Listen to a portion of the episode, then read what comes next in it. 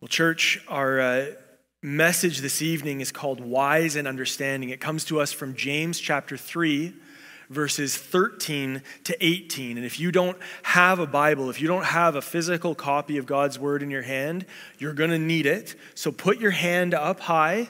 All right, if you don't have a copy of God's word, put it up high. The ushers are coming around. They'll give you a Bible. And here's the thing. If you have your Bible at home and you just forgot it, no judgment, okay? Bring it next time, it's fine. Use that Bible. If you don't have a copy of God's word that you can be reading, that Bible is our gift to you. Please take it.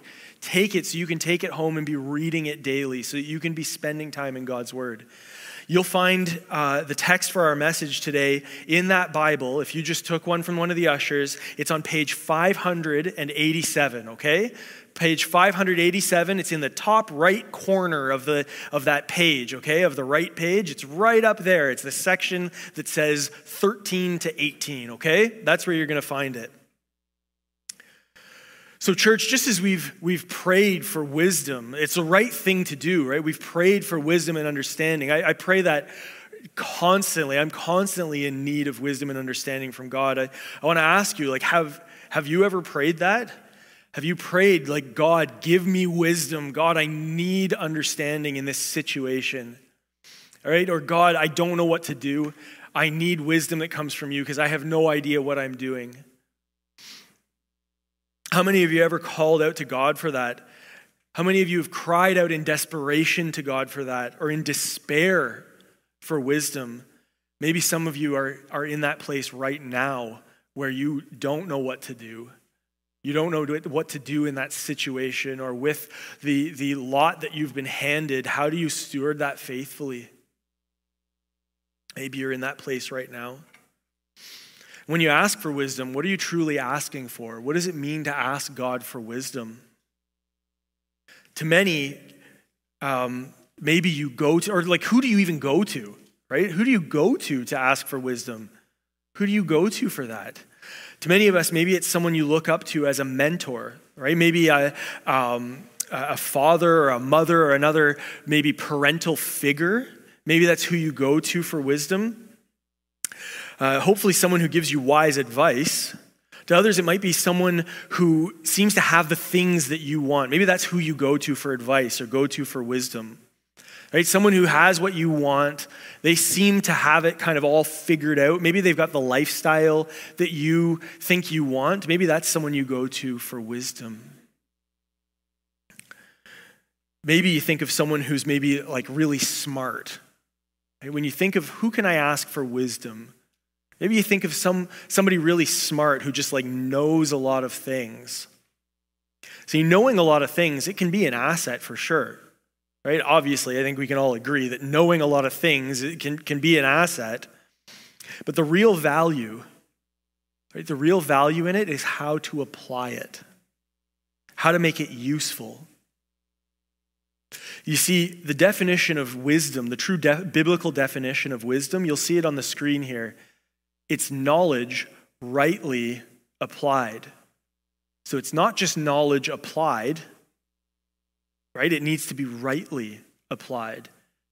And in Scripture, that rightly applied is applied in a way that glorifies God, right? In Scripture, it's how can I apply what I know to glorify God? So when you're asking for wisdom, church, the first thing is, God, I want to glorify you. So for the young people here, we're going to talk about spies for a second, if that works for you, okay? Sounds good? In the intelligence community, right, we have this knowledge, right? Knowledge is knowing things. Wisdom is rightly applying them, okay? In the intelligence community, the equivalent terms are information and then intelligence proper, okay? So this is what spies try and figure out. There's a lot of information maybe, but what does it actually mean, okay?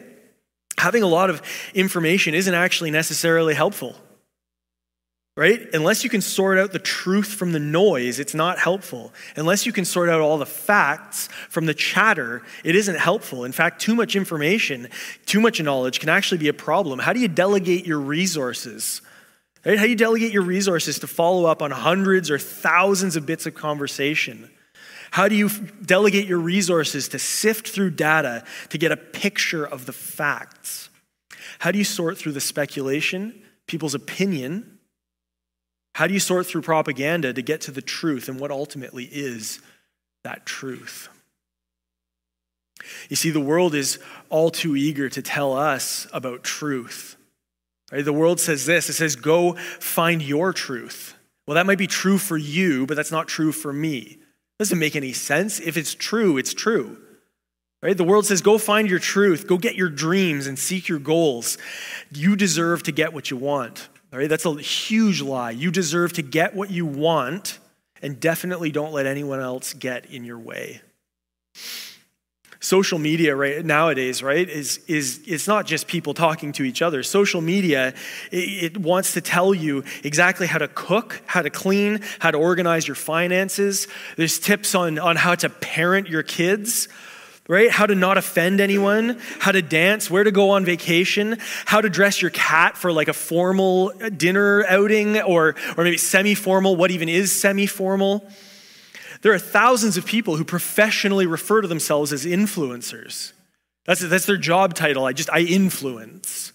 I present an image for people to follow. Church, where are you getting your influence from?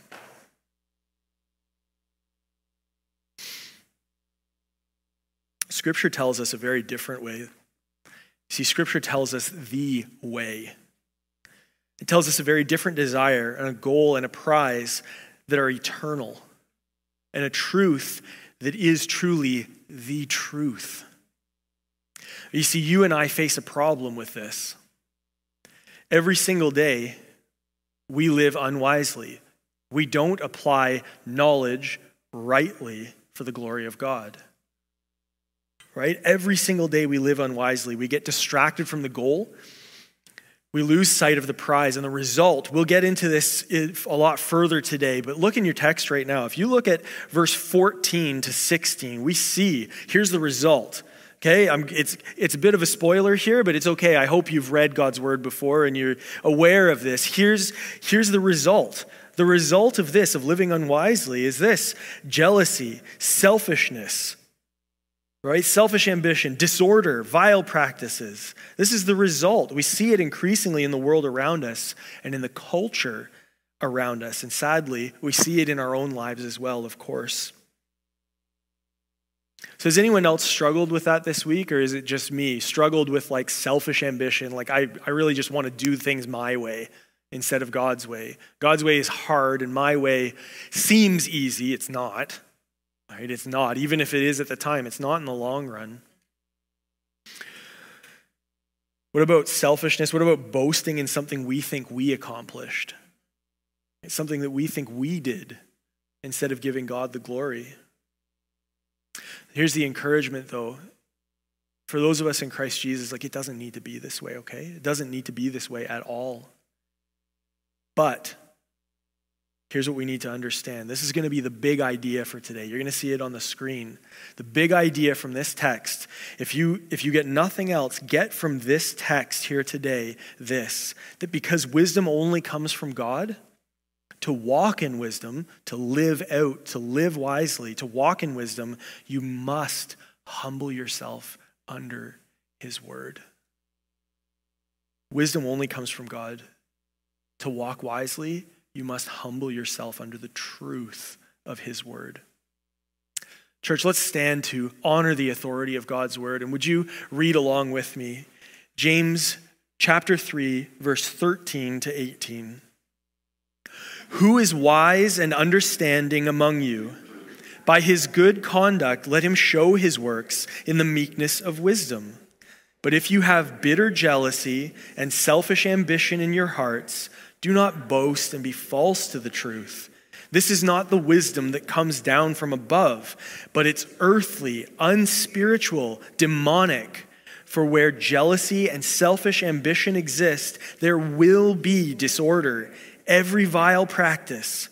But the wisdom from above is first pure and peaceable, gentle, open to reason, full of mercy and good fruits, impartial, sincere, and a harvest of righteousness is sown in peace by those who make peace. This is the word of the Lord. Go ahead and take your seat.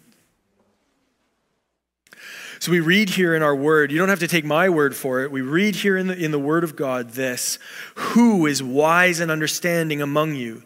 In verse 13 here, that's rhetorical. Who is wise and understanding among you? You're not God, and so you don't have perfect wisdom. None of us are. None of us know what to do. Without God, we're lost. So these terms here, wise and understanding, we've used them a lot. We've thrown them around here already. Let's get some understanding on what those words mean.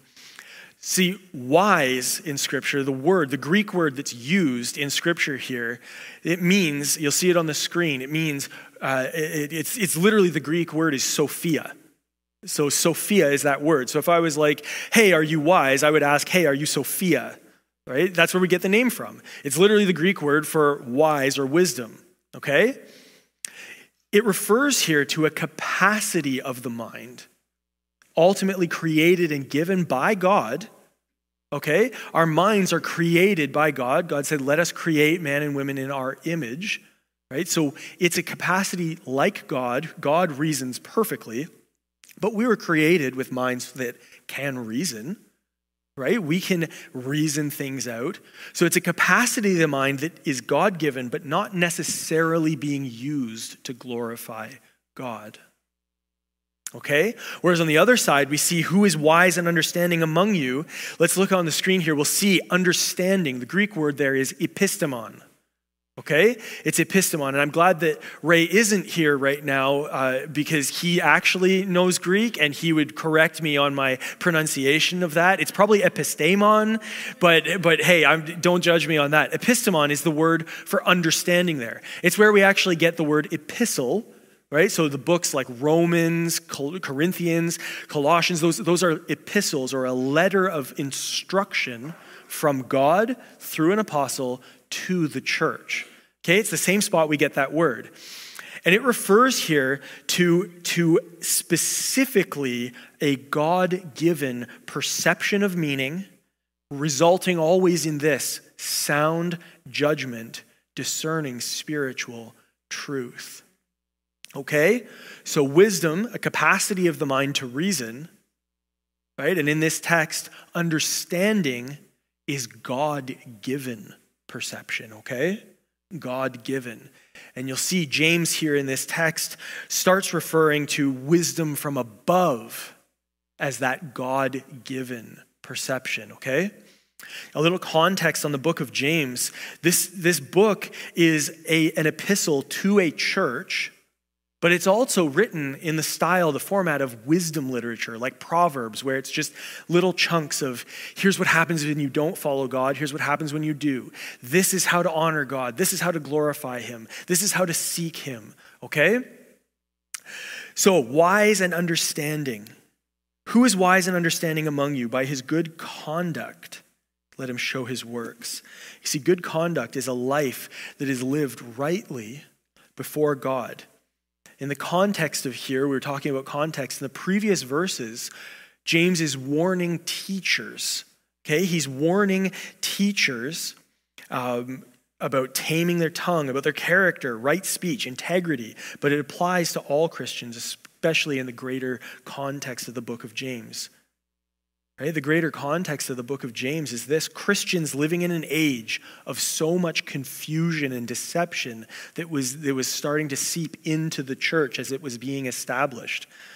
So deception, like that should sound familiar to us, right? There's nothing new. Deception is nothing new. The first century church was facing it. We face it, but God has given us his word and the Holy Spirit to handle it. Okay, that is good news. That is good news. So here it is. By his good conduct, let him show his works in the meekness of wisdom. So when you hear the word meek, a lot of us are tempted or prone to think weak. It rhymes, but it's not synonymous, okay? Meekness is not weakness, right? Weakness is having no power or ability to do anything. Meekness, which Jesus Christ exemplified perfectly, having all power and authority, Right? Meekness means power under control. Okay? And I think we can agree that it seems reasonable to be meek. We've seen the perfect example of Jesus. But in our day and age now, and especially in this day, right, that Greek culture considered meekness, weakness to be synonymous, okay? It was considered synonymous. The culture of the day, and see if this sounds familiar to anything you see in our world today, the culture was to boast about your accomplishments, to embellish on your achievements. If you've done something, you always got to take that and times it by like 1.25 when you're telling the story, okay? When you're telling the story over and over again, you also have to increase it by like 2% each time you tell the story, okay? That was the culture of the day. The culture of the day was to boast and embellish, so much so that actually extra biblical texts, not scripture, but other texts that we use to try and gain history from the day, it's actually really hard to like gain an accurate picture of history because everything is so embellished, right? Every achievement is so like, it's always 2 or 3 more, right? There's a common like joke that like never tell a story about getting 2 wisdom teeth out at the dinner table, right? Because someone else, if you're at a dinner party, someone else always has a 4 wisdom tooth extraction story, right? And that not only was it 4 wisdom teeth at once, but they were all impacted and they were all over the place, right? Like you're always going to be one-ups. Don't tell a 2 wisdom tooth story, right? That was the culture of the day. But you see, Jesus elevated this to a core Christian value, meekness, power under control.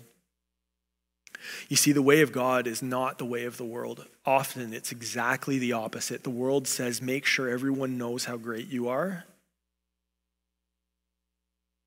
And scripture tells us, look how good our God is. And look what he saved me from.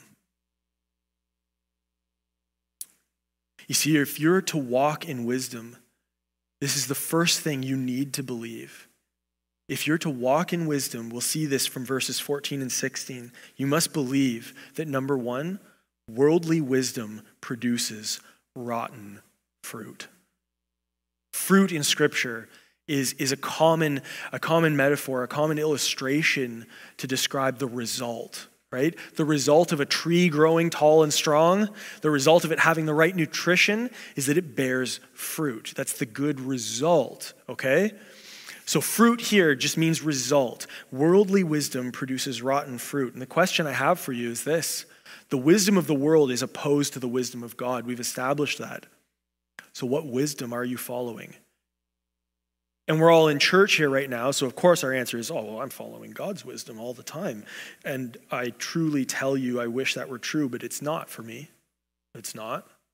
I'm sure it hasn't even been true just today alone. What wisdom are you following? Let's read verses 14 to 16. But if you have bitter jealousy and selfish ambition in your hearts, do not boast and be false to the truth. This is not the wisdom that comes down from above, but it's earthly, it's unspiritual, demonic.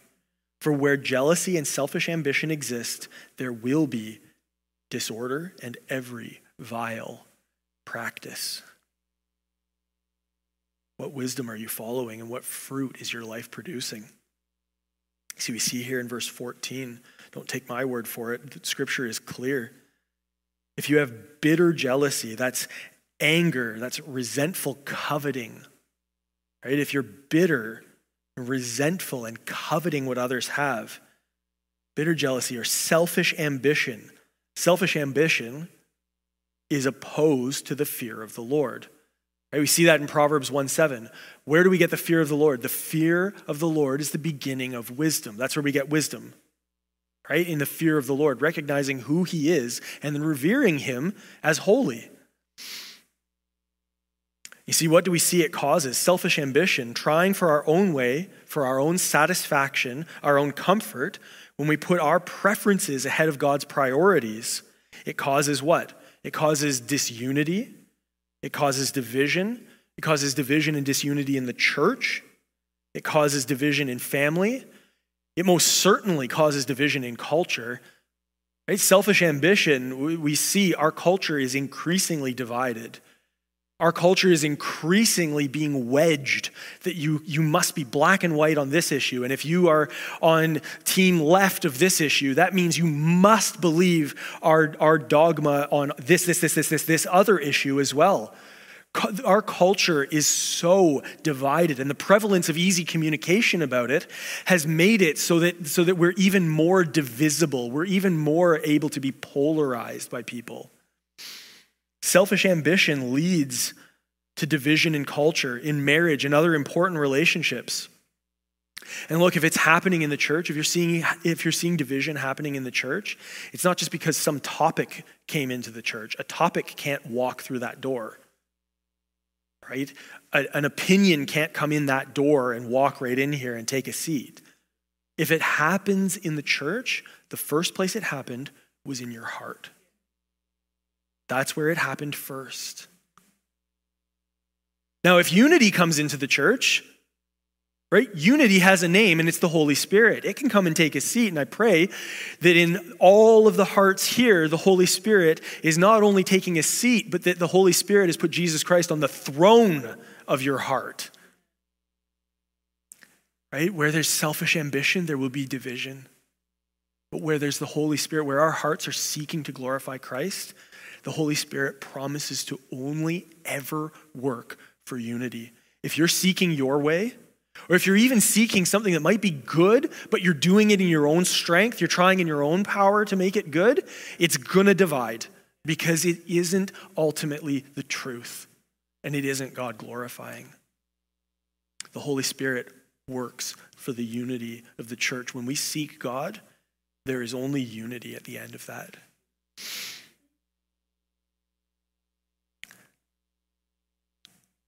But if you have bitter jealousy and selfish ambition in your hearts, do not boast and be false to the truth. Verse 15, this is not the wisdom that comes from above. It's not the wisdom from above. What is it? Well, we talked about it, that other definition of wisdom, right? That it can be used, but not necessarily for God's glory. It's not God glorifying discernment and judgment. So if it's not from God, where is it from? Let's read on in verse 15. This is not the wisdom that comes down from above, but it is earthly. That means worldly. Unspiritual. That means not of the Holy Spirit that discerns truth in our hearts. Where is it? Let's see. Well, it's earthly. Okay. It's unspiritual. That makes sense. It's demonic.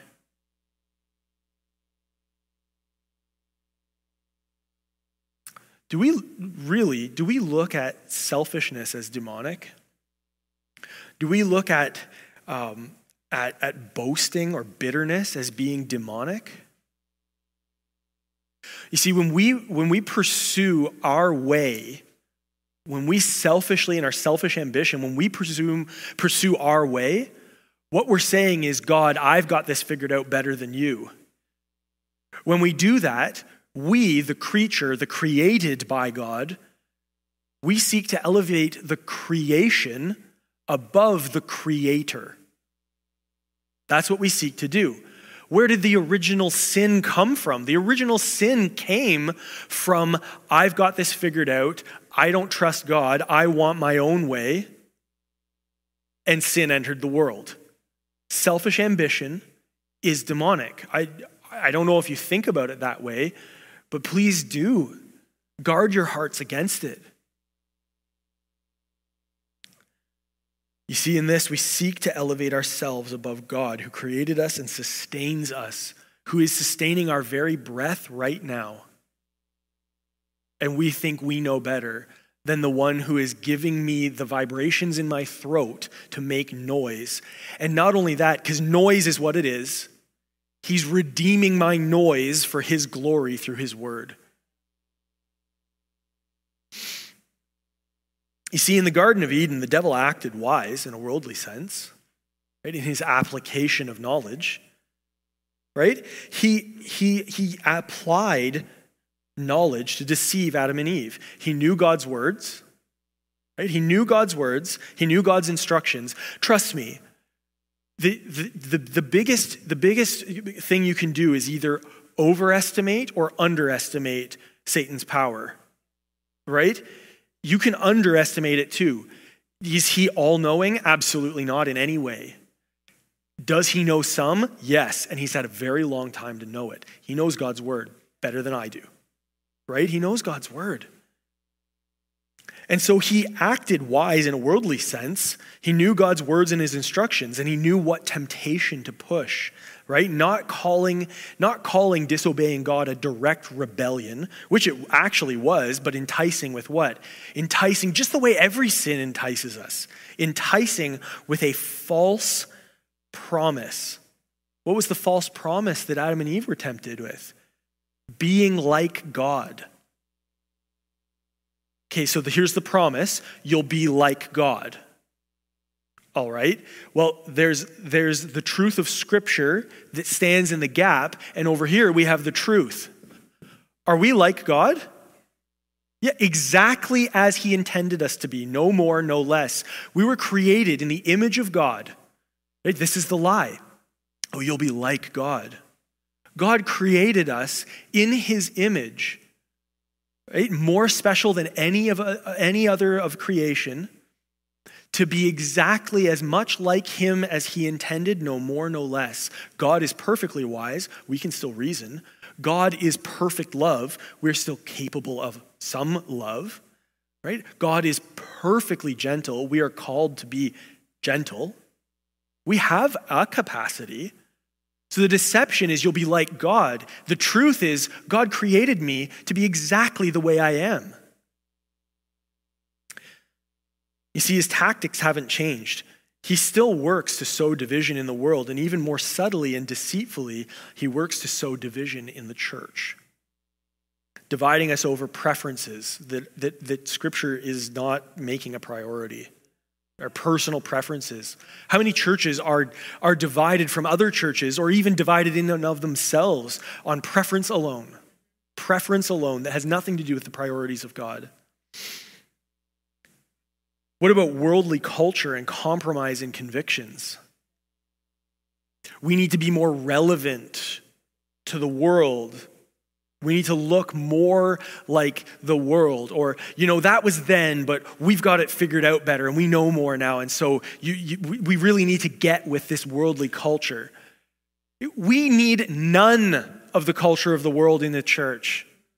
The culture of the world is desperate for the culture of the church that we're called to. The culture of the world is desperate for the unity of the Holy Spirit, because the culture of the world is dividing and dividing and dividing and dividing faster than cells go through mitosis. It's the culture of the world is so divided. We need none of it in the church. What we need is wisdom from God. What we need is wisdom from God's word. You see, worldly wisdom, it's called that, but it's actually evil deception. It's a distraction from the truth of our dependence on God. It's that selfish ambition again, right? My way, instead of recognizing that in taking the step to go my way, all of the motor neurons firing to get me to go this way, Jesus Christ is holding it in his hand and enabling it right now. I am utterly and completely dependent on God for everything. You see, as Adam and Eve very quickly discovered, as we know very well from trying on our own, it is impossible to live the Christian life, which is the only way we can be fulfilled. It's impossible to live it on our own strength. It's impossible to live it in our own wisdom. See, worldly wisdom is measured by how it benefits me, right? How it benefits me. Even if it's for someone else, it's still, how does doing this for someone else benefit me?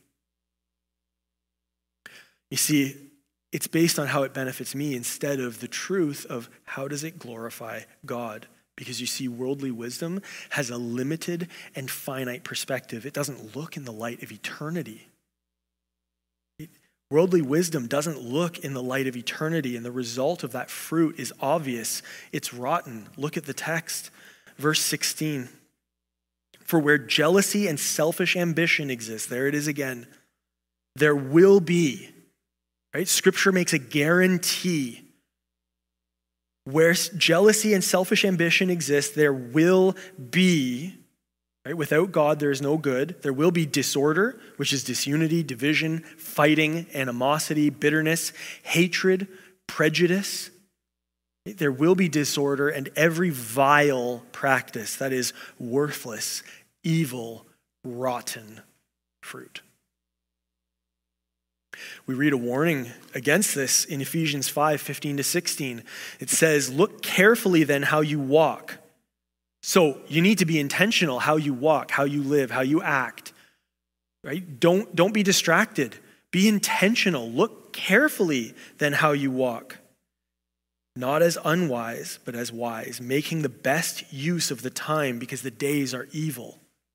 The day itself is ordained by God. What it means here is that the days are full of evil distractions. For where jealousy and selfish ambition exist, there will be disorder and every vile practice. You see worldly wisdom in selfish ambition. It always overpromises to us, right? That sin, that temptation, it's going to feel good, right? It's going to feel really good when I do this. It always overpromises and it always underdelivers. The reason it underdelivers is because it promises worldly success.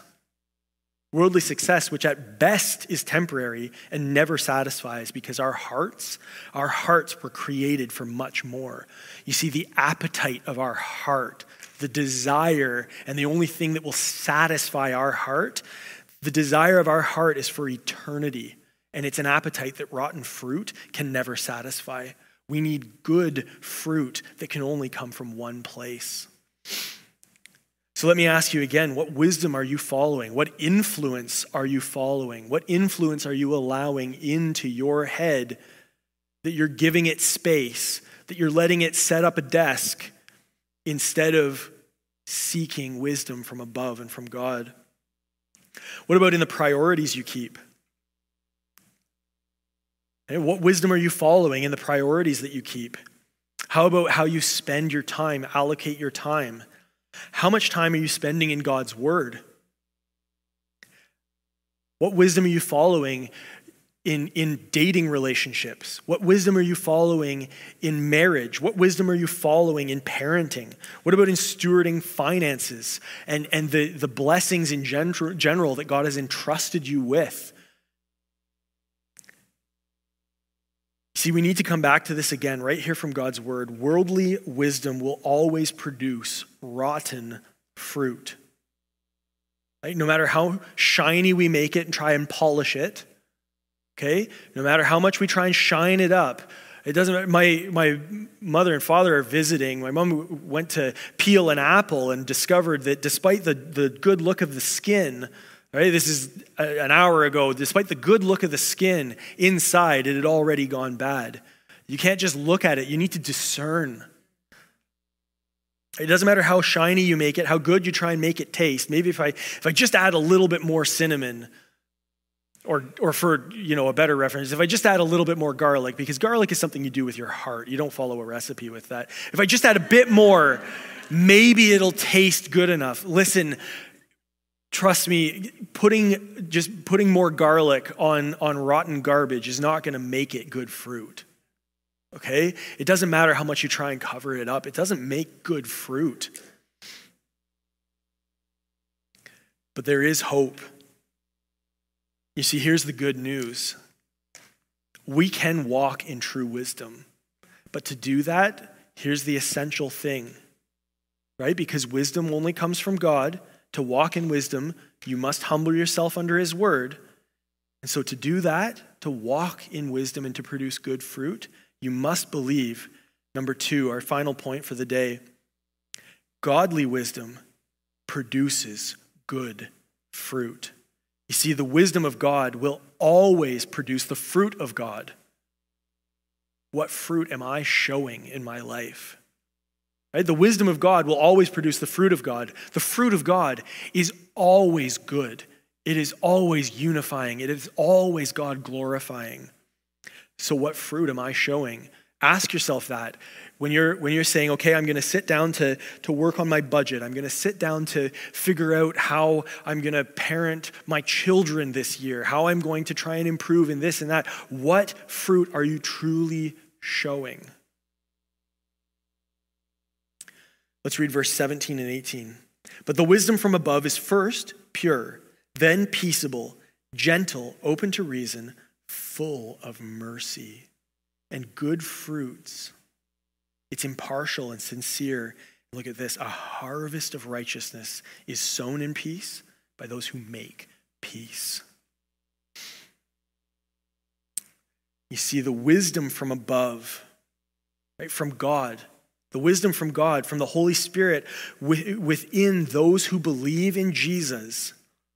Right? If we believe in Jesus Christ for salvation, we have the Holy Spirit within us. The wisdom that is from above is what's spoken about here. And this term, all right, wisdom from above is an accurate translation. The word is above or on high.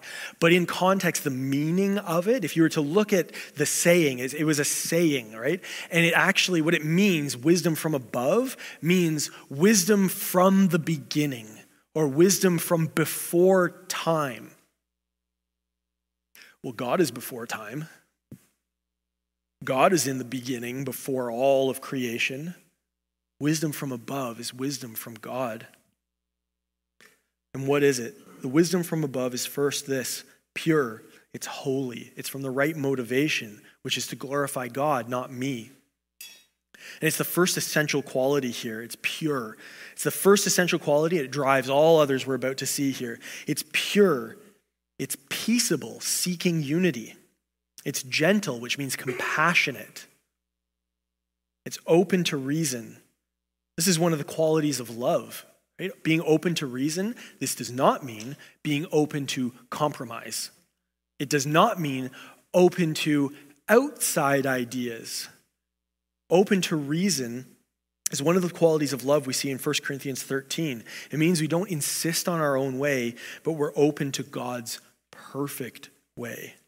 As the Holy Spirit grows us, molds, convicts us, and makes us more into the image of Christ.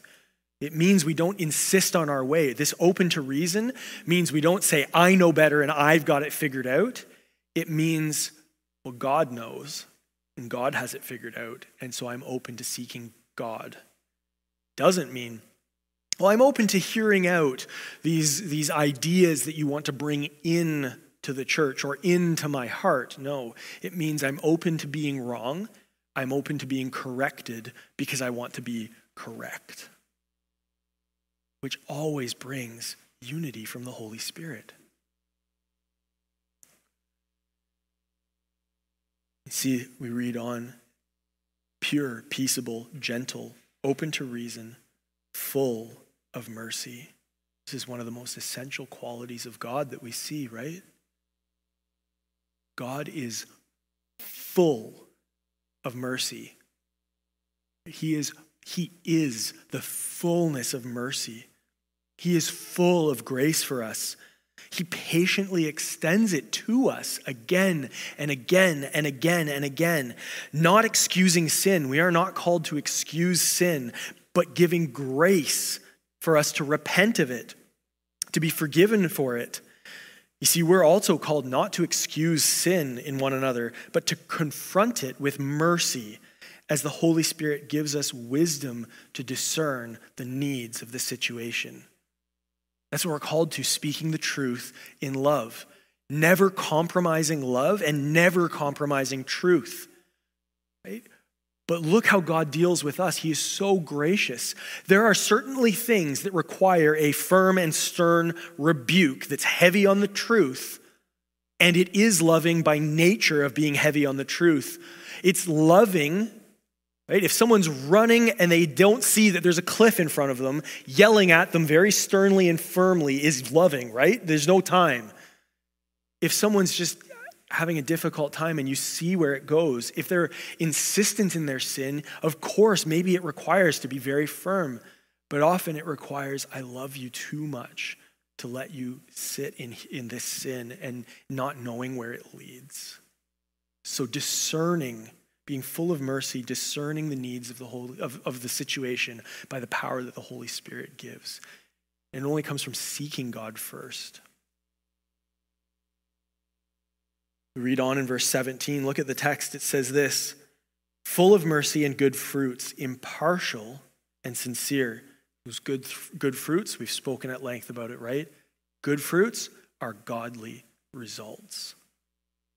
Impartial and sincere. It means not showing prejudice or partiality, right? No partiality in the church towards race, towards economic status, towards gender, towards any way that the world has found to divide us.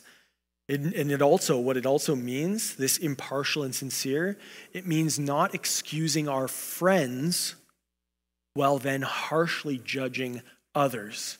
Not being in a situation where we excuse ourselves, but then harshly judge others for the same thing.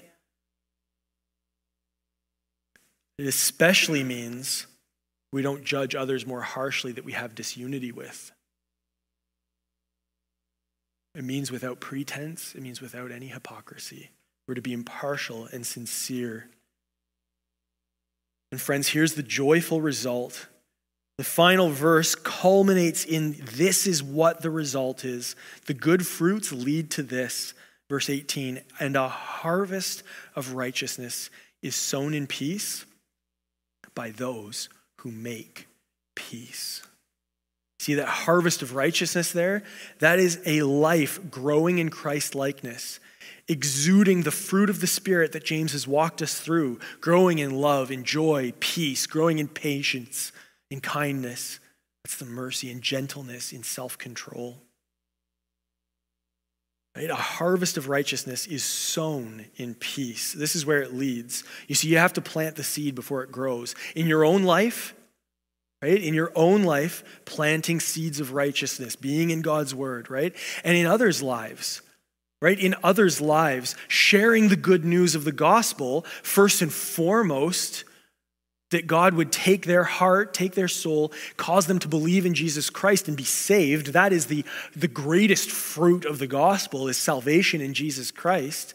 But then feeding, discipling your own heart and soul, discipling others to grow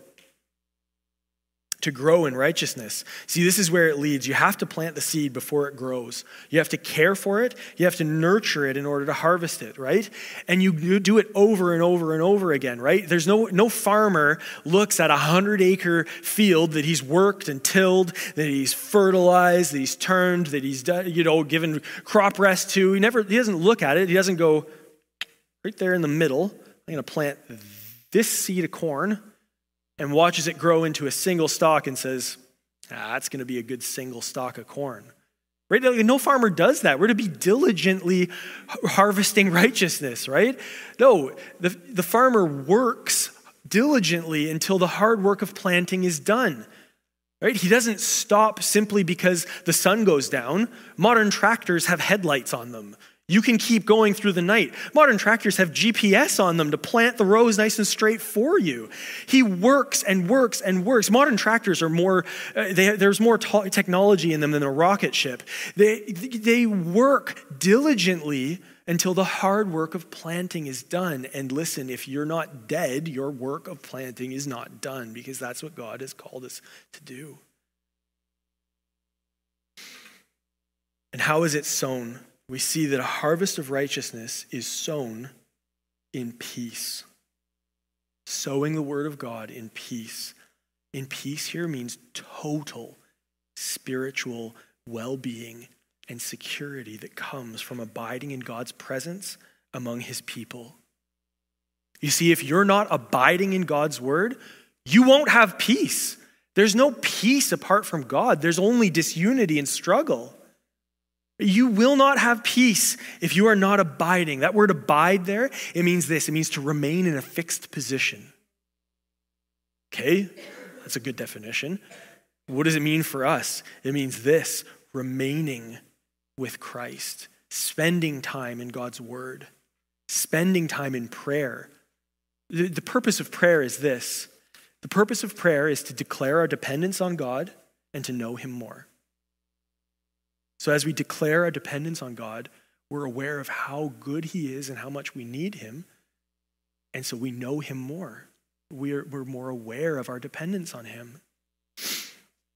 You will not have peace if you are not spending time in God's word, spending time in prayer, and then growing in obedience that it requires. It's sown in peace by who? By those who make peace. You see, we are called as a church to be peacemakers in a world of anxiety. Not at the expense of truth, not at the compromise of the truth, but in peace from wisely speaking the truth in love. A world that is growingly opposed to the word of God desperately needs it, and we have no need to fear their reaction to the word of God. We have no need to fear their reaction to us as we share the word of God, because we have the peace of Jesus Christ. If you believe in Jesus Christ, you have his peace. Why would you be anxious? Why would you be anxious of sowing life-saving truth to a world that is so anxious it doesn't even know how to define itself?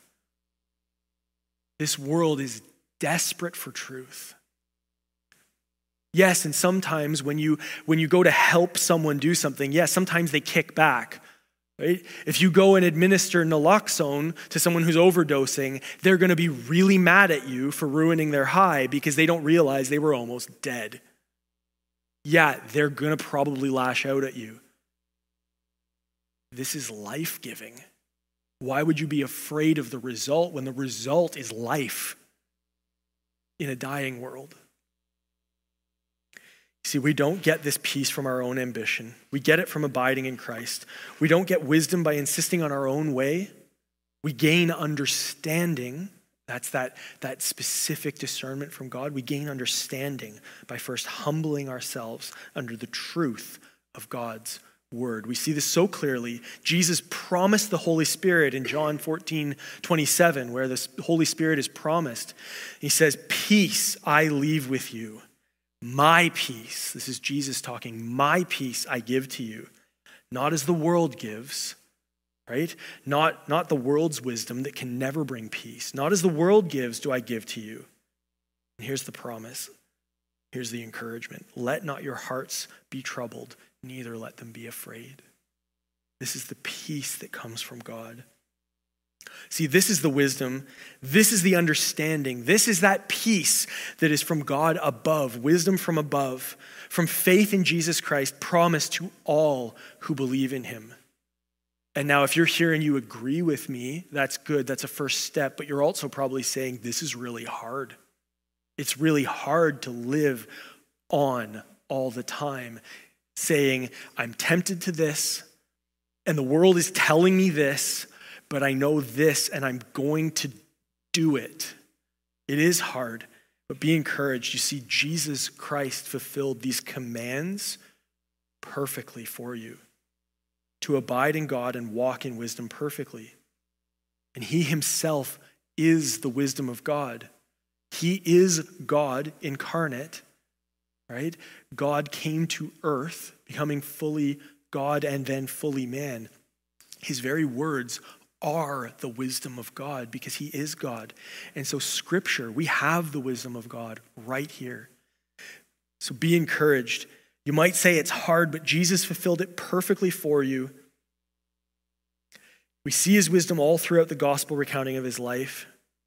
He is the source of wisdom, the source of peace, and he is freely available to all who would seek him.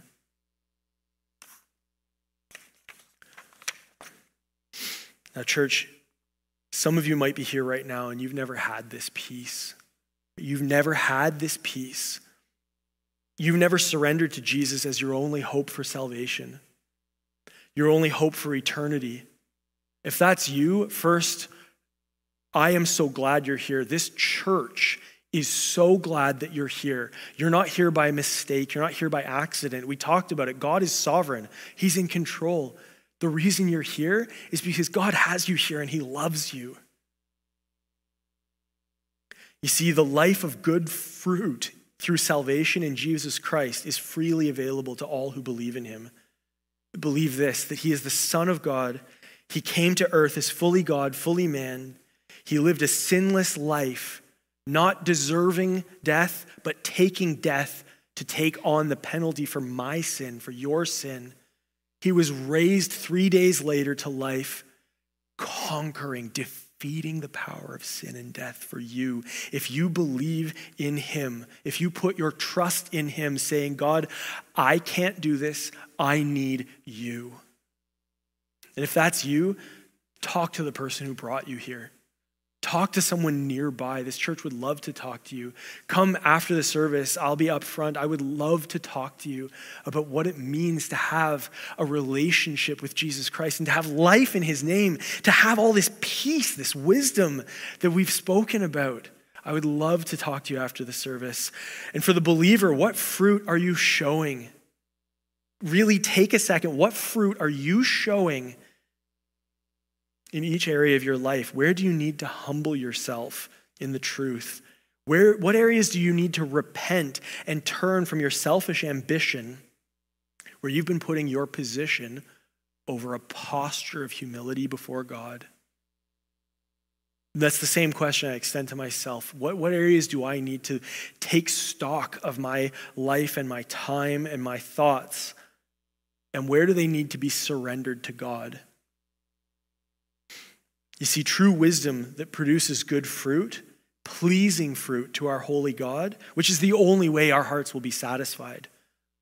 Good, the true wisdom that produces this pleasing fruit to our holy God, it is from above. This is the promise, church. Draw near to him and he will draw near to you. Let's pray. Lord, you have shown us so clearly in your word that worldly wisdom produces rotten fruit that always promises us the world, but you have overcome the world, Jesus. This world has nothing to offer us that compares, Lord, to the surpassing joy, the joy that it is to know you. Lord, you are the source of true wisdom, and the understanding that you give us produces good fruit. It produces pure and holy fruit that is pleasing to you as the Holy Spirit works in our hearts and refines us and grows us in obedience to you. Thank you, Lord, that you freely give peace to all of those who trust in you. Lord, I pray that this week as we go from here, we would look to you, we would surrender to you, that you would reveal areas in my heart this week, in all of our hearts this week, where we need to repent of selfishly putting our preferences above your priorities, Lord. I pray that you would grow us more and more like you, Lord, for our delight in you, because you are being glorified in our lives. Lord, wisdom only comes from you. And I pray that this week we would grow in walking in wisdom as we humble ourselves under your word and as we seek you and spend time in prayer with you and grow in joy and delight in our relationship with you. Lord, I pray this in your name. Amen.